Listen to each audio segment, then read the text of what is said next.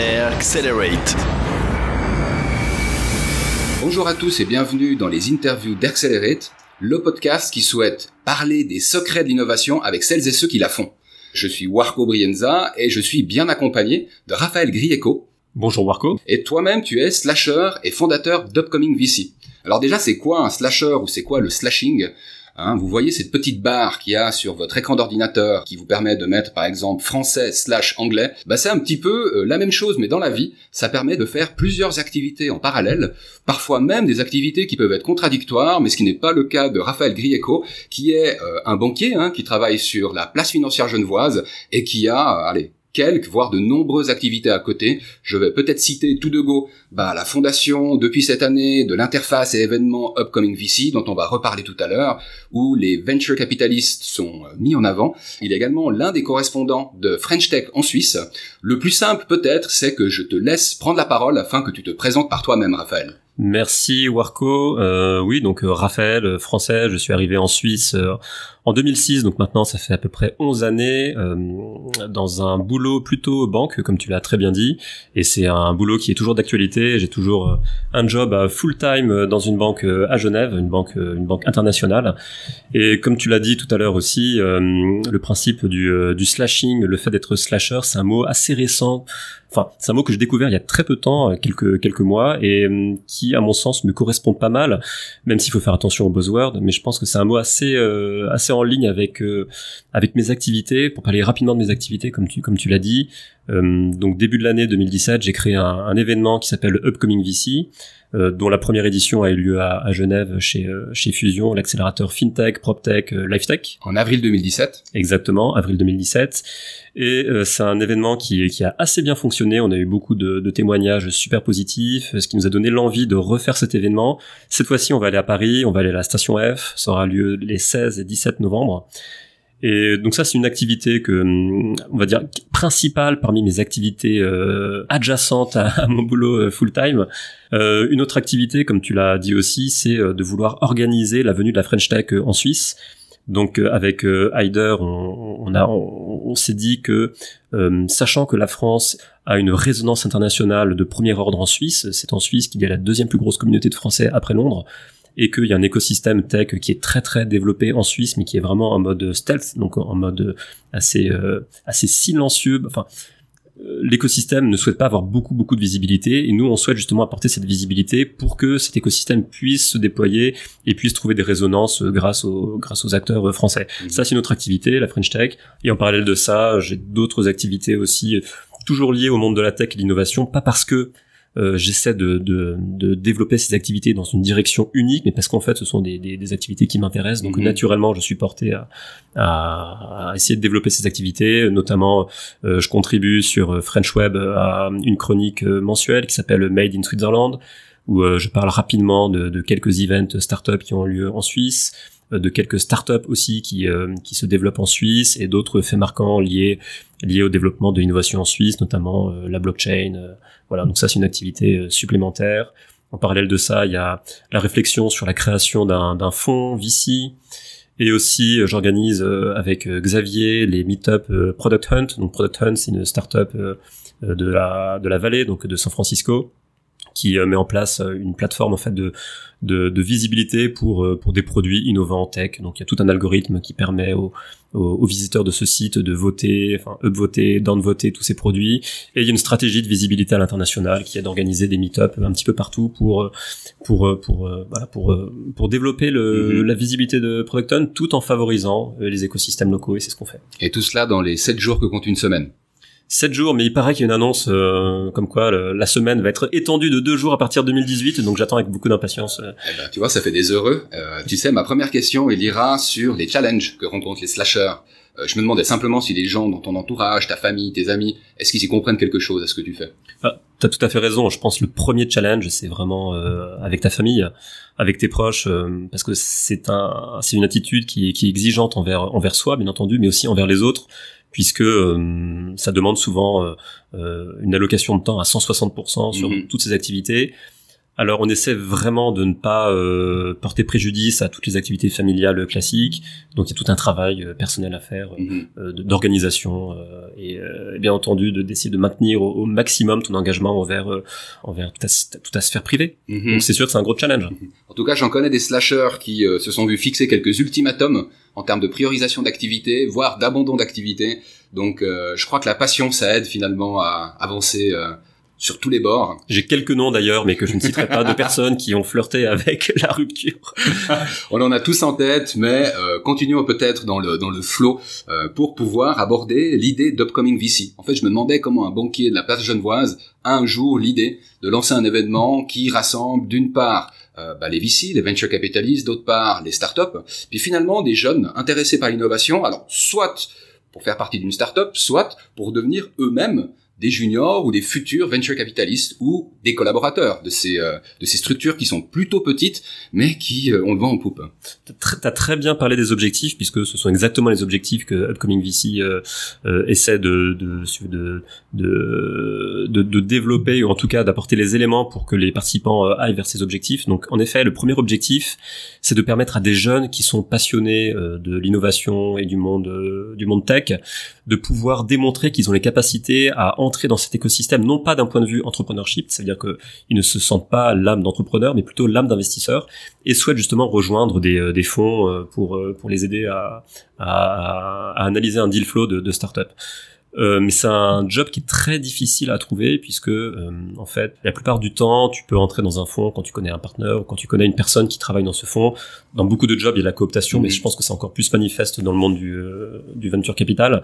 Donc quand tu es passionné de, de, de, de ce type de job, euh, tu pourras malheureusement auras très peu de chances de trouver une offre qui te correspond si euh, si tu n'as pas euh, des contacts. Mhm. Donc l'idée dans cet event, c'est de permettre à des gens qui ont ce profil de démontrer qu'ils ont les capacités dans un test grandeur nature qui ne va pas mentir, puisque c'est pas un entretien d'embauche, c'est vraiment une mise en pratique de tes compétences. Donc tu vas vraiment démontrer euh, à des vrais VC si tu as si tu as vraiment les skills pour, Mhm. pour pouvoir les rejoindre.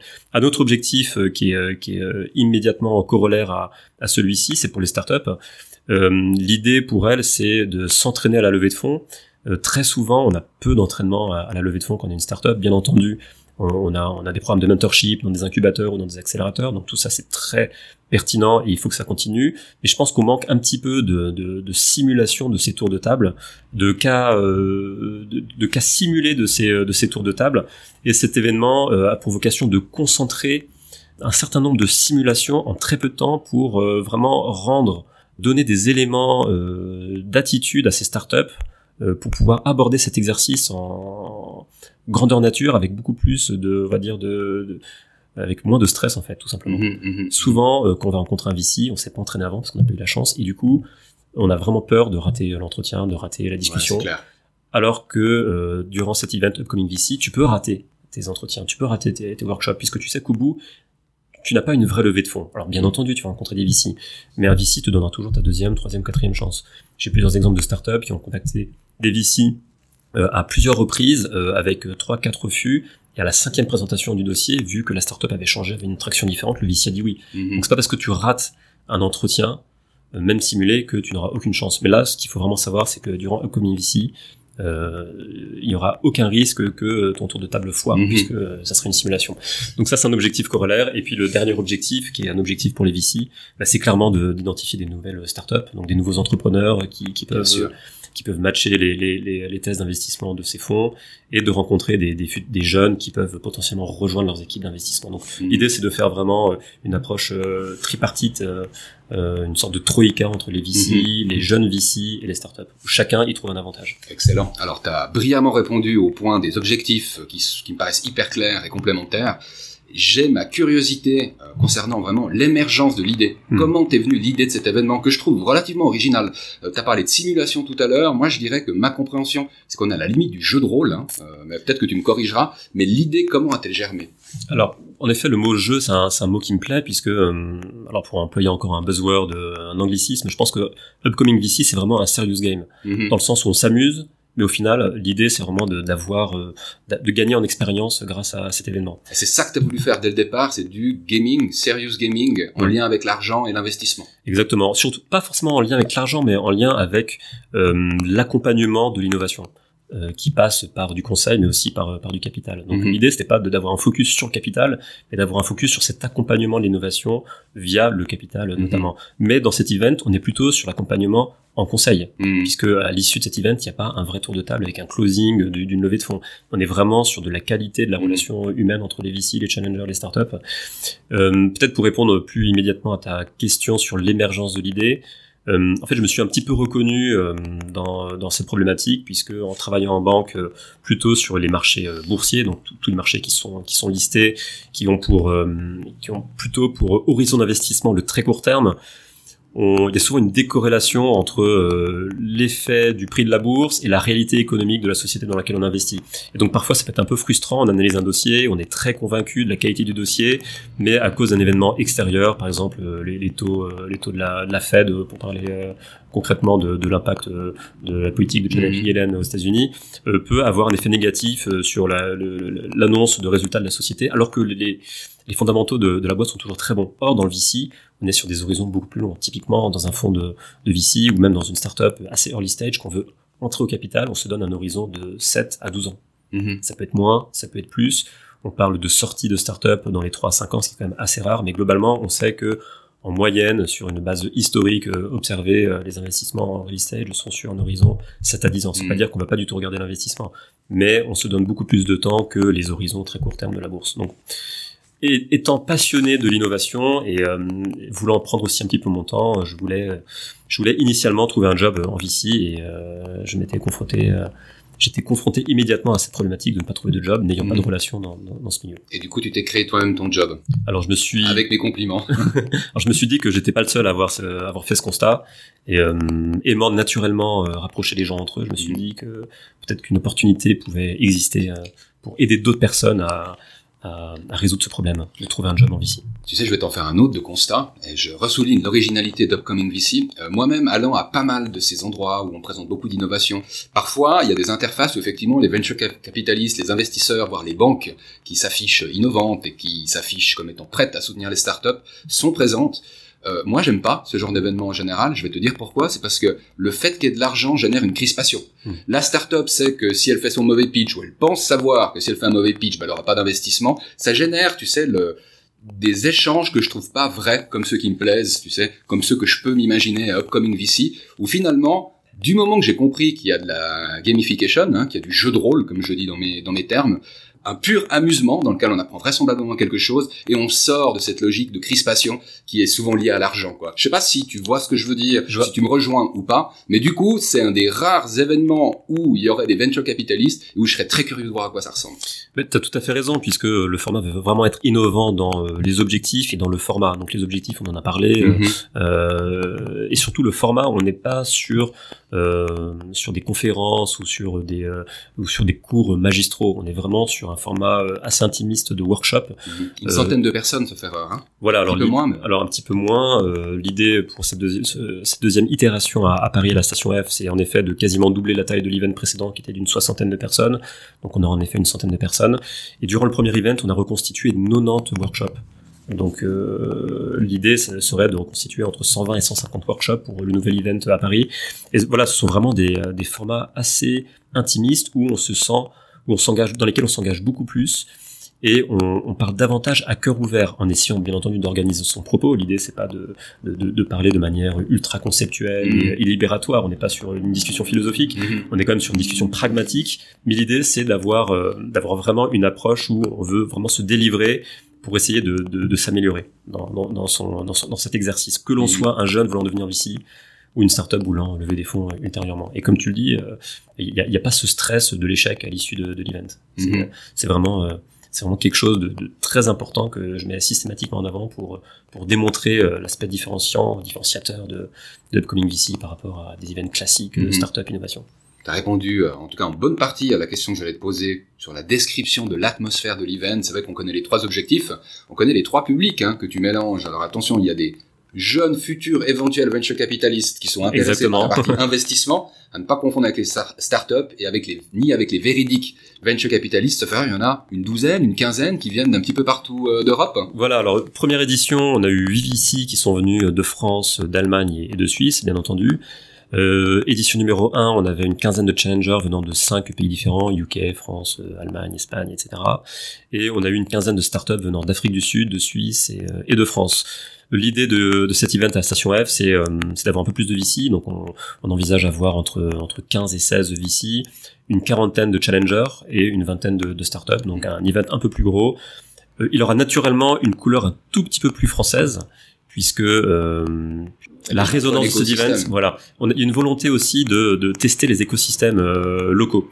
Donc nous, ce qu'on veut, c'est, euh, je pense qu'on va en parler peut-être un peu plus tard aussi, c'est essayer de décliner cette stratégie upcoming VC euh, de Serious Game euh, dans des verticales différentes, dans des géographies différentes et dans des cycles de développement de startups différents. Et donc là, ce, à Paris, ce test sera plutôt sur sur la réception de ce format en France. Donc on aura davantage de VC français on aura davantage de challengers français, quoique on a des challengers italiens et UK et même allemands qui ont déjà candidaté.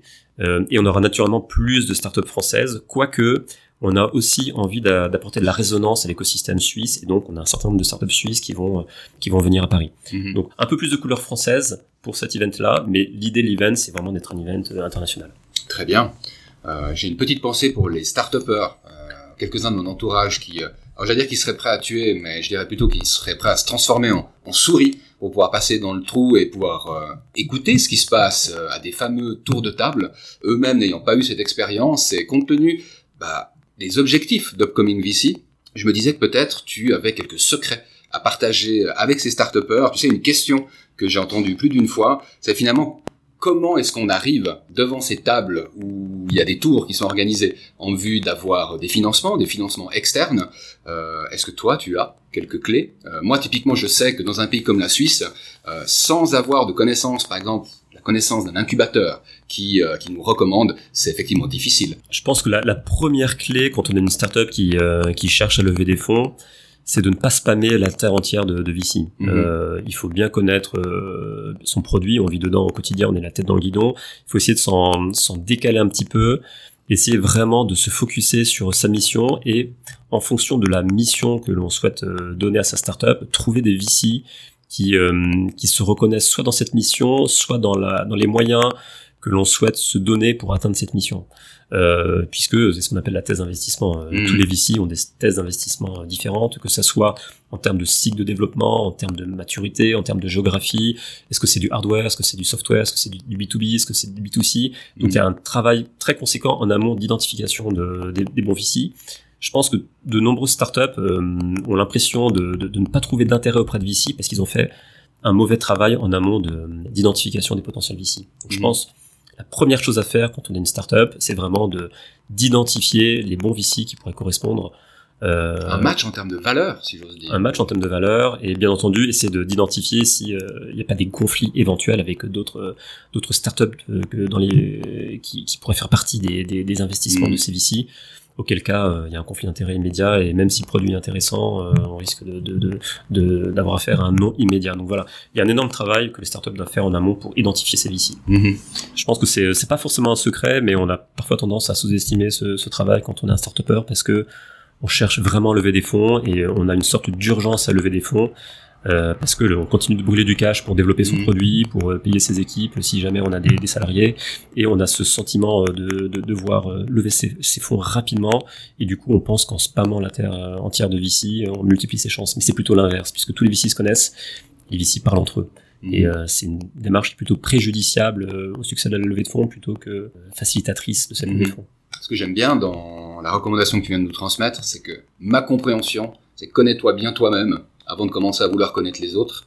Et puis du coup, il y a un match de valeurs qui sera peut-être plus évident encore à faire. Exactement. Voilà, il faut de toute façon pour convaincre un VC, il faut bien se connaître. Il faut être, il faut bien connaître son marché, bien connaître son produit, savoir où on veut aller, accepter bien entendu que euh, un plan à 5 ans peut être totalement différent dans la réalité au bout de, au bout de deux ans. Mhm. Mais voilà, l'idée c'est vraiment bien se connaître, bien connaître son marché pour euh, pour montrer qu'on est expert dans, dans ce mhm. qu'on veut développer euh, euh, en termes de en termes de produits le VC, il a besoin, il a besoin de ça. Il a besoin d'avoir de, la confiance sur euh, sur l'équipe et cette confiance, il l'a notamment par la conviction que les euh, start ont de, de l'intérêt de leur produit par rapport à la taille du marché. Mhm.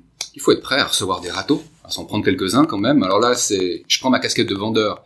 Euh, je crois que pour vendre une fois, effectivement, on a plus de noms que de oui, et il faut être préparé à ce que le projet soit challengé, à ce qu'une personne dise peut-être non deux fois, trois fois, quatre fois, et puis qu'un jour ce non puisse se transformer en autre chose.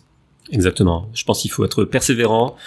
C'est, euh, je pense que c'est vraiment une clé, non pas du succès, mais de la, euh, on va dire de de la satisfaction personnelle. Je pense que la persévérance, c'est très important. Euh, ne, ne, ne, ne, pas s'arrêter à un non, savoir que le non peut se transformer en oui euh, ultérieurement, non pas parce que on s'acharne à avoir ce oui, mais parce qu'on met tous les moyens en œuvre pour transformer ce non en mhm. oui par de l'action. Et il y a des cas véridiques. Hein, tu me citais euh, offline que c'est à la cinquième présentation qu'une startup a finalement reçu le financement d'un VC qui lui avait dit non quatre fois. Exactement. Donc la preuve s'il en est. Exactement. Bon, l'air de rien, tu t'es improvisé organisateur d'événements avec euh, Upcoming VC.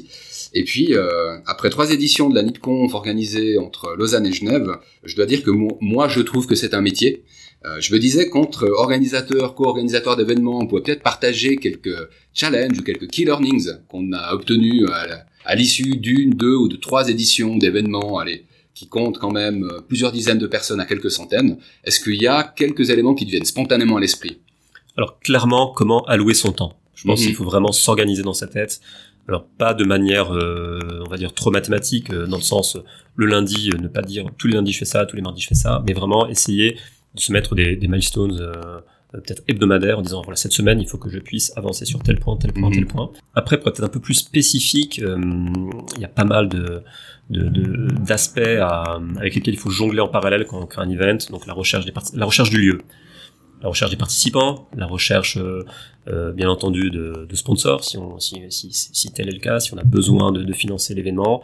Après l'identification des bons outils pour euh, pour que l'événement se déroule bien, euh, d'autres partenaires business du type euh, catering, donc si on a besoin mhm. d'avoir d'avoir des repas servis sur place. Mm. C'est souvent le plus gros poste. C'est souvent le plus gros poste. Partenaire média aussi. Mm. Est-ce qu'on recherche à avoir de l'amplification médiatique? Est-ce qu'on veut aussi réaliser euh, du content donc sur place? Donc il faut trouver un bon réalisateur de, de content.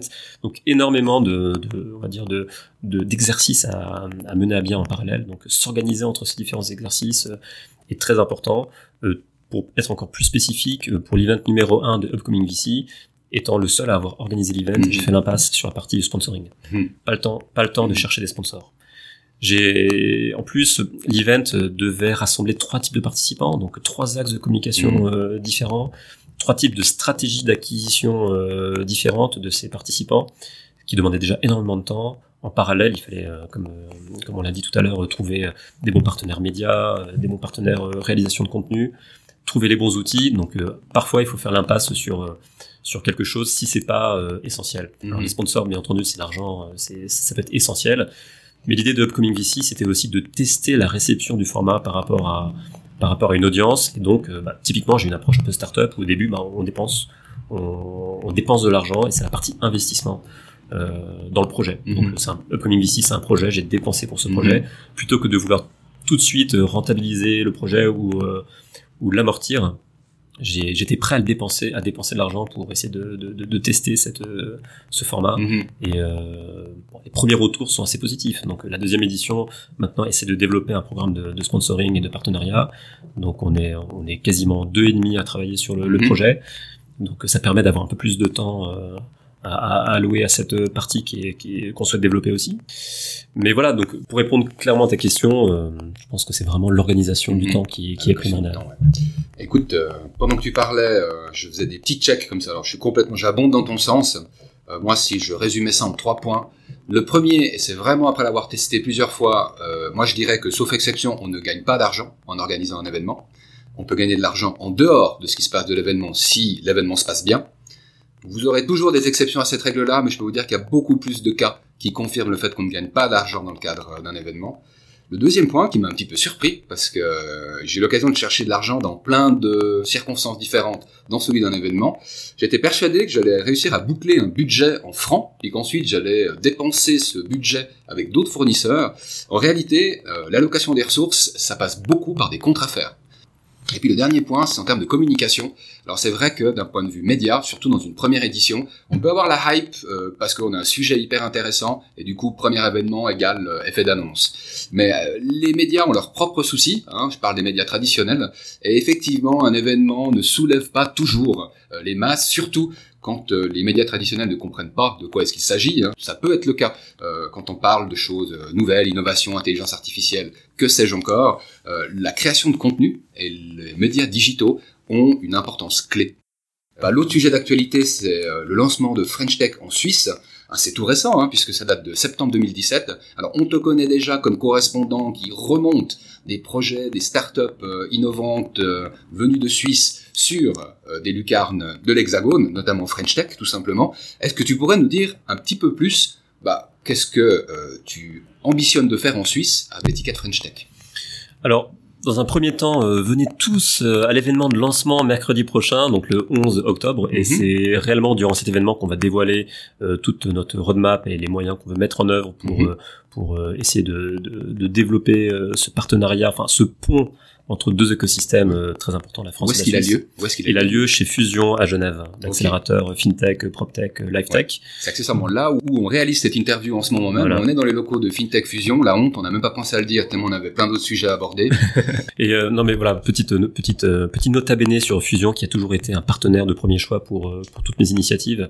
Il y a vraiment un alignement d'intérêts entre entre ce que Fusion veut faire en Suisse à Genève et ce dans quoi j'aime évoluer et mhm. on se retrouve dans beaucoup de projets. Voilà, fermeture de la parenthèse, merci à Fusion. Voilà, donc l'event a lieu euh, mercredi prochain, 11 octobre. C'est en effet, on a, on a pas mal d'idées de, de programmes qu'on souhaite mettre en œuvre, mais ce qu'on veut avant tout, c'est écouter l'écosystème et on veut essayer de développer des moyens d'action qui seront vraiment ceux que nous aurons identifiés durant euh, durant les, les formats euh, typiquement ce mercredi prochain où on va laisser la parole libre à, l'audience mhm. pour vraiment euh, identifier leurs problèmes, essayer d'apporter des réponses par des moyens d'action concrets plutôt que de proposer immédiatement des moyens d'action qui sont peut-être pas forcément en phase avec les réels besoins. L'idée c'est vraiment d'identifier ces besoins au maximum pour, mhm. pour développer les, les moyens d'action. Et pour ce faire, on, on a, euh, on a en exclusivité la, venue de Alexei Kounin, qui est un, un start à cheval entre la France euh, et la Suisse. Il a cofondé euh, TestHit. Euh, actuellement, il est, a accéléré chez Bass Challenge, donc en Suisse, mais il a également été accéléré au NUMA à Paris et il est réellement dans ces problématiques euh, cross-border. Donc, euh, grâce à la venue de, de, Alex mercredi prochain, on aura de l'insight justement sur euh, sur un profil type d'une mhm. personne qui, qui, a besoin de faire des choix entre la France et la Suisse et comment la French Tech peut aider à faire ses choix, non pas l'un au détriment de l'autre, mais au contraire comment permettre à un start-upper de pas forcément avoir à faire des choix, mais euh, d'avoir un cadre lui permettant d'évoluer dans ces deux écosystèmes. Parce que nous, ce qu'on veut, mhm. c'est créer un pont entre la France et la Suisse. Donc plus d'infos mercredi prochain lors de cet événement hmm. inaugural de la French Tech Suisse. Et nous aurons le lien sur la page de l'émission hein, euh, et sur le site accelerate.com. Donc n'hésitez pas à utiliser vos doigts pour vous rendre sur notre site internet avant de vous rendre sur les sites qui seront euh, cités. Il y en a quelques-uns tout à l'heure. Hein. J'ai une dernière question avant cela et qui se retrouveront sur, euh, tous sur les notes de l'émission. En fait, je trouvais intéressant cette nouvelle de French Tech Suisse, on se demande toujours, tu sais, la couleur locale que peut avoir une démarche globale. Et il y a quelque chose qui m'a fait plaisir, c'est d'entendre que cette fois tu es en duo pour cette démarche et avec euh, le fameux Heider que j'ai eu l'occasion de croiser dans d'autres circonstances, car il est présent dans l'écosystème des pharma, qui est euh, un écosystème très important en Suisse. J'ai envie de dire que proportionnellement, il est peut-être plus important pour la Suisse que pour d'autres pays, et qui est un passionné de medtech, qui est un pôle super important au niveau euh, de l'arc lémanique, mais plus généralement pour la Suisse. Oui, je pense en effet la Suisse a beaucoup d'axes euh, possibles de développement de l'écosystème tech, que l'on parle de la fintech, ou bien de la medtech, ou bien entendu tout ce qui est deep tech, typiquement AI, enfin, euh, intelligence artificielle ou virtual reality, euh, et même la blockchain qui peut-être est une tech euh, qui ne sera pas une tech à part entière, mais euh, trouvera résonance dans d'autres techs. Mm. Mais en effet, il y a beaucoup d'axes différents à, à, mettre en valeur en Suisse. Et je pense que la medtech était initialement peut-être le ce que l'on percevait de plus. c'est la vision qu'on avait la, la, la, plus facile de la Suisse. C'est une place innovante en medtech, en mm. pharma. Mais c'est pas c'est pas forcément la réalité bien qu'il faut reconnaître l'importance de, mm. de, de, de, ce secteur dans l'économie suisse, mais c'est pas la réalité. Cette vision est pas tout à fait exhaustive. Et euh, l'idée justement de la French Tech, c'est de, mettre l'accent sur toutes les autres réalités euh, de, de l'écosystème qui sont visibles en Suisse, mais pas forcément à l'international. Excellent. Alors avant de conclure et de passer à une citation inspirante, je me demandais s'il y avait quelques liens, des liens hypertextes, hein, que tu pouvais peut-être recommander à notre audience. Ça peut être sur les events à venir ou ça peut être des sources d'inspiration pour toi. Alors clairement, euh, French Web, donc frenchweb.fr, c'est c'est un peu le TechCrunch français euh, qui qui a pour vocation d'être le média référent en France de l'innovation et de la tech, mais qui ouvre aussi euh, ses portes à d'autres écosystèmes. C'est la raison pour laquelle euh, depuis la Suisse, j'écris tous les mois pour euh, pour French Web. Après, c'est vrai, il y a deux autres sites que j'aime beaucoup, c'est Mattermark, donc M A 2 T E R M A R K Ils ont notamment une newsletter euh, daily qui est, très intéressante puisque euh, ils récapitulent euh, des, points de vue, que ce soit des points de vue operators, donc start ou des points de vue d'investisseurs sur différentes problématiques, la levée de fonds, l'attraction, l'organisation de la data, le recrutement. Tous les jours, il y a une shortlist d'articles de la veille qui est publiée, c'est super intéressant et c'est très qualifié. Et un autre site que j'aime beaucoup, c'est cbinsights.com et là, on est plutôt sur, euh, sur un provider d'analytics et de data dans le monde euh, du, de la tech et du venture capital.